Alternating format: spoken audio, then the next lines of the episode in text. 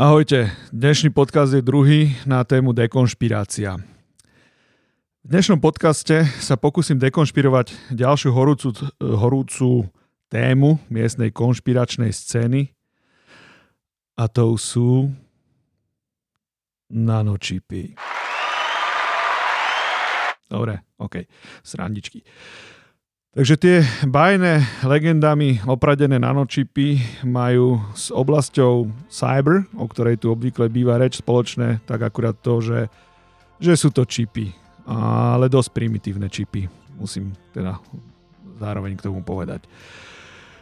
Na tento podcast som sa pripravoval fakt dlho, študoval som si odborné podklady, musel som infiltrovať konšpirátorské skupiny na takom mojom fejkovom facebookovom účte. Iný ani nemám ako fejkový na tieto účely iba, čiste, nepoužívam to. Aby som si napozeral, napočúval ten toxický odpad, ktorý šíria. A zaujímavé bolo mi zistenie, že konšpirátori šíria svoje myšlienky väčšinou vo forme videa, lebo mám pocit, že asi poznajú schopnosti chápania písaného textu svojej cieľovej skupiny. Čiže bolo by úplne zbytočné im o tom asi písať. E, celý tento problém s nanočipmi by som rozdelil, alebo ja, ja ro, nie že by som, ale rozdelil som ho na tzv. Medicínsku a technickú časť.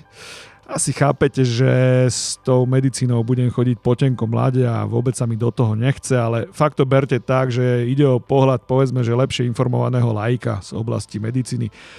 Týmto sa zároveň ospravedlňujem odborníkom, ak poviem nejakú hlúposť, ale tá hlúposť bude určite menšia ako nanočip.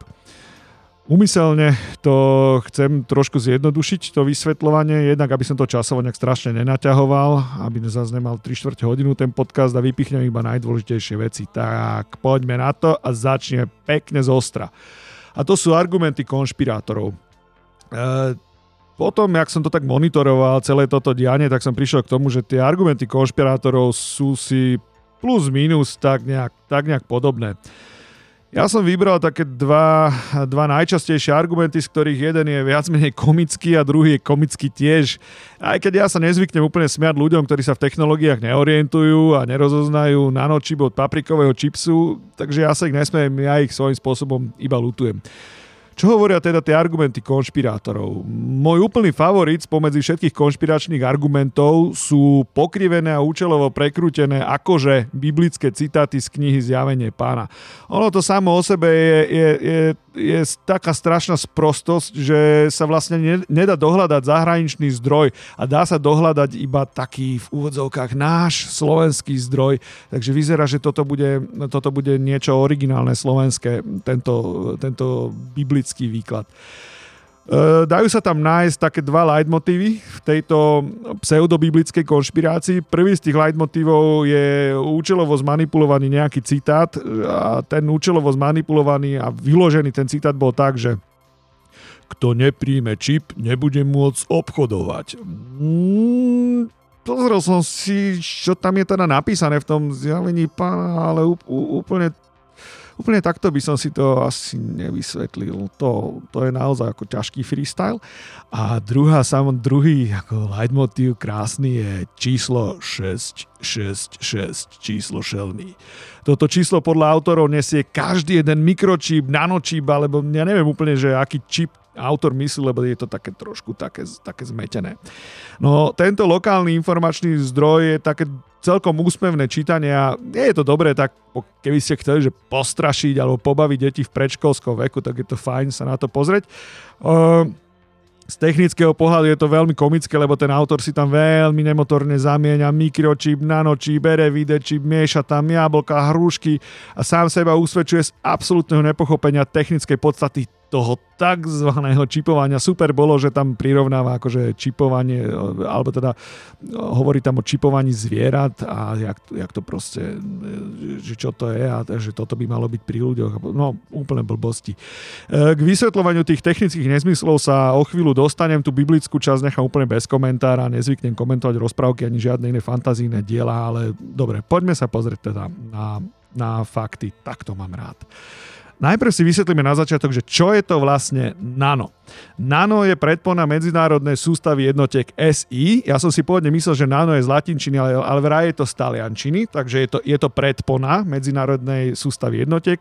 A v kontexte nanočipov hovoríme o nanometroch, čiže fyzikálnej jednotke dĺžky. Nanometer to je jeden krát desať na mínus deväť metra. Inými slovami je to jedna miliardtina metra. Touto jednotkou sa označujú rozmery molekúl, atomov a elementárnych častíc. A teraz otázka, že čo je to nanočip?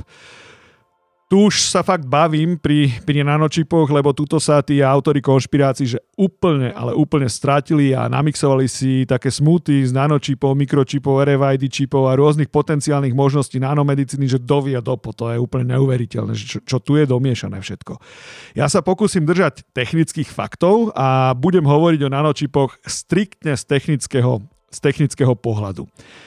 Takže čo to ten nanočip je? Nanočip je integrovaný obvod veľkosťou v tzv. Nanometrovej škále. Je zložený z tranzistorov.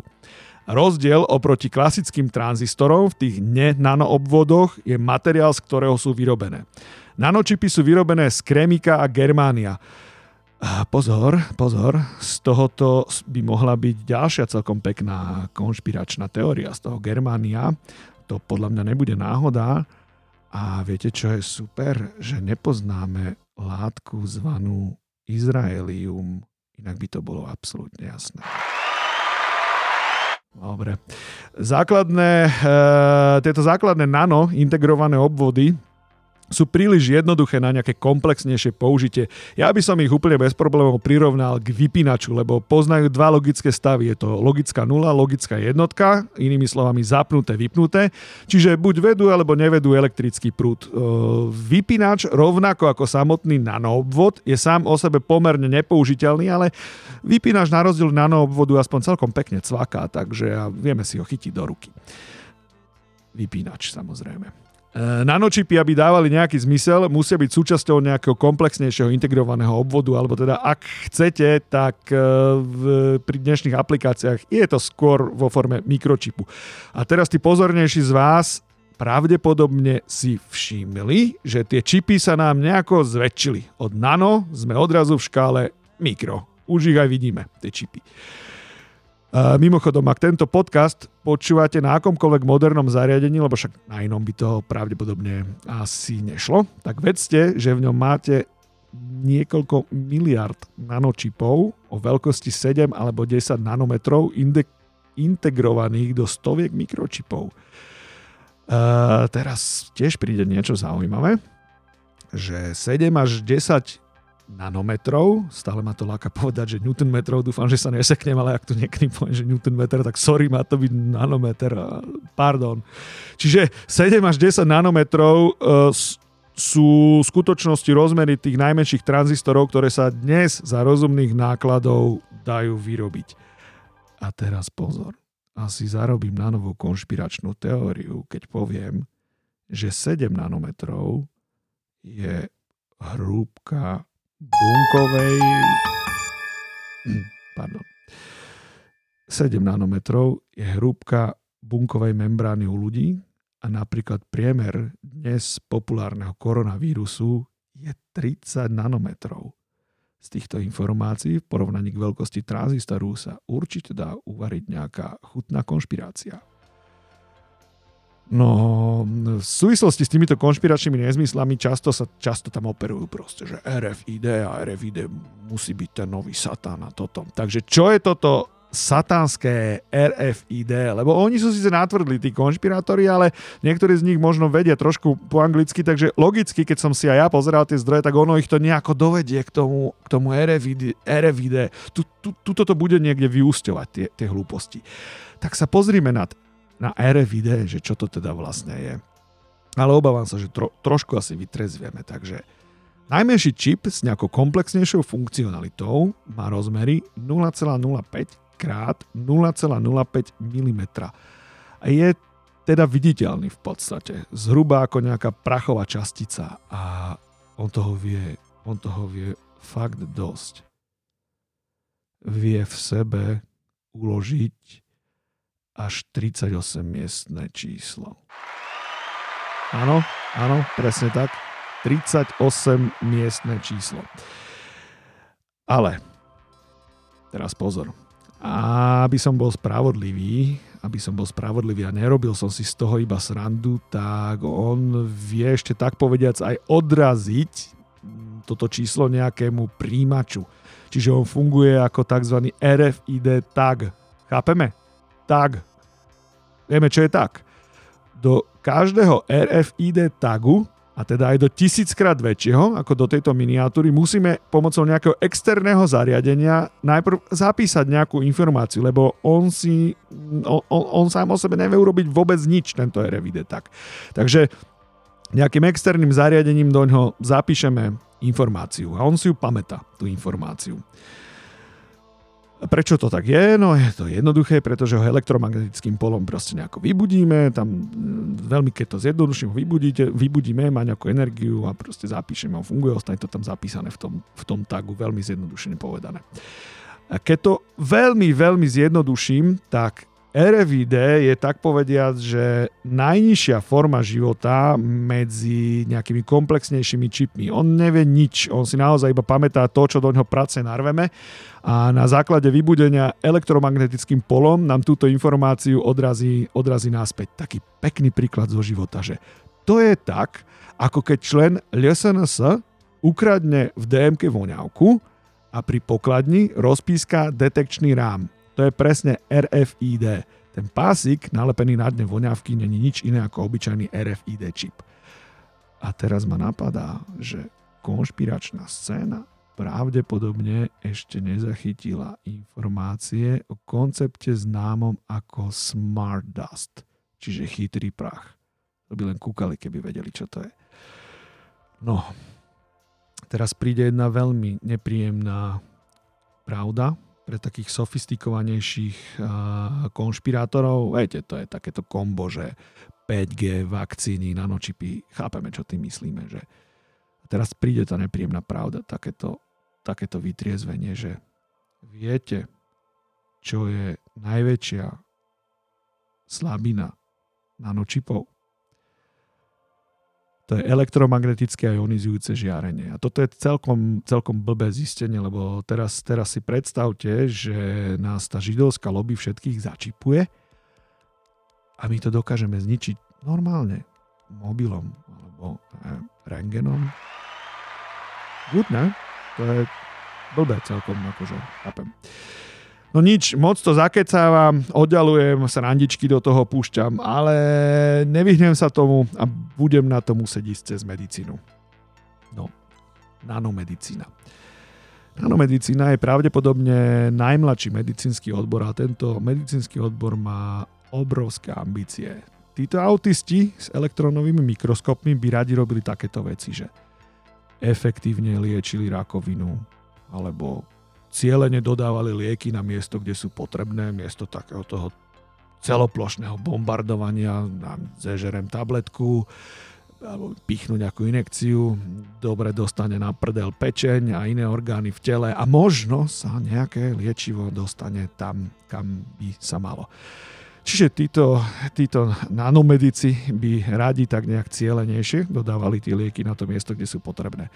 Potom by radi robili takú vec, že zlepšili diagnostiku, aby vás nemuseli ožarovať aj rentgenmi, cé téčkami a takýmito vecami, ale možno, áno, tu teraz budú konšpirátori doma, ako injekciou vám vpravili do tela niečo, to potom vybudili nejakým zariadením a to by im niečo povedalo o vašom tele, takže to sa volá, že zlepšenie diagnostiky. Alebo napríklad taká vec, že obnovovali ľudské tkanivá, napríklad pri popáleninách. To je tak, ako keď členovia el es en es budú odpalovať napríklad, ja neviem, zábavnú pyrotechnikou i uhorí mu šesťdesiat percent jeho vypracovaného telíčka, a koža z prdele sa nebude dať transplantovať ani zo svine a, a bude treba potom nejakými nanovecami to fixovať. Takže to je, to je na toto. No ale jak som si to tak ja študoval tie podklady k tej nanomedicíne, tak mne sa pravdepodobne podarilo, a teraz sa podržte, odhaliť pravdepodobný zdroj, z ktorého konšpiračná scéna mixuje tie svoje jedovaté koktejly. A počúvajte. Nanomedicína tomu hovorí, že neuroelektronické rozhranie. Tu ide o koncept prepojenia nejakých komplexných čipov na ľudský nervový systém s cieľom, a zase vás sklamem, nič sexy to nebude. Ten cieľ je liečiť veľmi ťažké diagnózy, ktoré dnes konvenčná medicína liečiť nedokáže. Napríklad taká Alzheimerova choroba. Ja chápem, že dneska to je samé sklamanie v tomto podcaste. A, a čo je ešte horšie, tak pri týchto neuroelektronických rozhraniach vlastne sa ani nemôžeme baviť o nanorozmeroch, ale sa tu skôr bavíme o tých mikrorozmeroch, lebo to, to, toto naozaj už musia byť väčšie zariadenie, lebo tie naozaj majú že komplexnejšiu funkcionalitu. Uh, ďalšie sklamanie, ktoré prichádza, je, že nanomedicína si zatiaľ nedokáže poradiť s presným cielením takýchto neuroelektronických zariadení, lebo budete sa diviť, ale oni musia byť úplne presne dopravené na to miesto určenia. Ono to určite nefunguje tak, že pichnete niekomu nejakú random inekcíku a on ten nejaký maličký nanorobot už príde tam, kam treba. To je bolo pravdepodobne super, keby to takto fungovalo, ale nie, takto to nefunguje.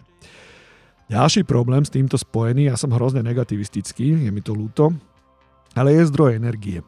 Uh, on, on existuje taký koncept, že biobateriek, ktoré by nejak obnovovali energiu na základe uh, tepla zo živých organizmov, napríklad ten koncept existuje, ale miniatur, miniaturizácia v tejto oblasti sa zasekla, tak povediac, niekde v stredoveku a nie, nie sa odtiaľ pohnúť. Takže nám je pomerne zbytočný, super sofistikovaný nanoneuroelektrorobot, keď ho nemáme ako nabíjať elektrinou, teda elektrinou, energiou, no elektrinou, tak on, on, on, on vlastne nebude robiť nič v takom momente, ten elektrorobot. A jak sme si povedali pred chvíľou, ono to je pomerne náchylné na, je to pomerne náchylné na elektromagnetické ionizujúce žiarenie, takže predávať mu energiu týmto spôsobom, no ono by to asi išlo, lebo bolo by to extrémne komplikované a, a ono by to fungovalo zase len v nejakom kontrolovanom prostredí. Zas by vás vrazili do nejakého tunela, tam by vás to niečo ožiarilo, vtedy by to začalo fungovať a to asi úplne nie je ten cieľ, ktorý sa od toho, od toho očakáva.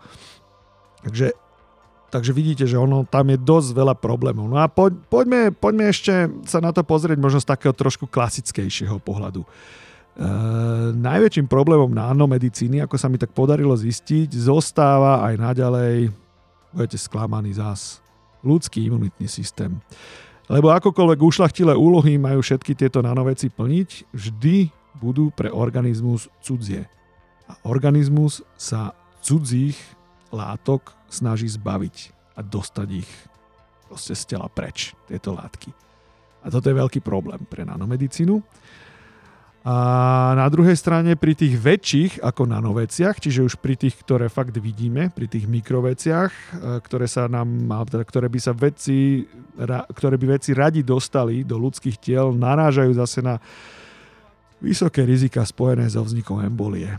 No, to sú tie blbé zrázeniny krvné a búchajú sa vám cievy, puk, a je vybavené. Takže toto je ďalší problém pri tých mikroveciach. A zaujímavá, zaujímavá informácia je, že riziko vzniku embolie existuje už pri časticiach väčších ako tristo mikrometrov a toto je ešte stále pomerne málo na nejaké komplexnejšie nanozariadenie. To je, to je zaujímavé. To, ja osobne som čakal, že to bude trochu viacej. Mo, ak teda mám správnu informáciu, tak, by to, tak ten limit je niekde okolo tristo mikrometrov. Dobre, ok. Ja si myslím, že na dnes asi stačilo. Z trosiek jednej konšpiračnej teórie už stúpa dym a kto nepochopil, tak ten jednoducho zomre sprostý, ale takto na svete občas chodí. Čaute.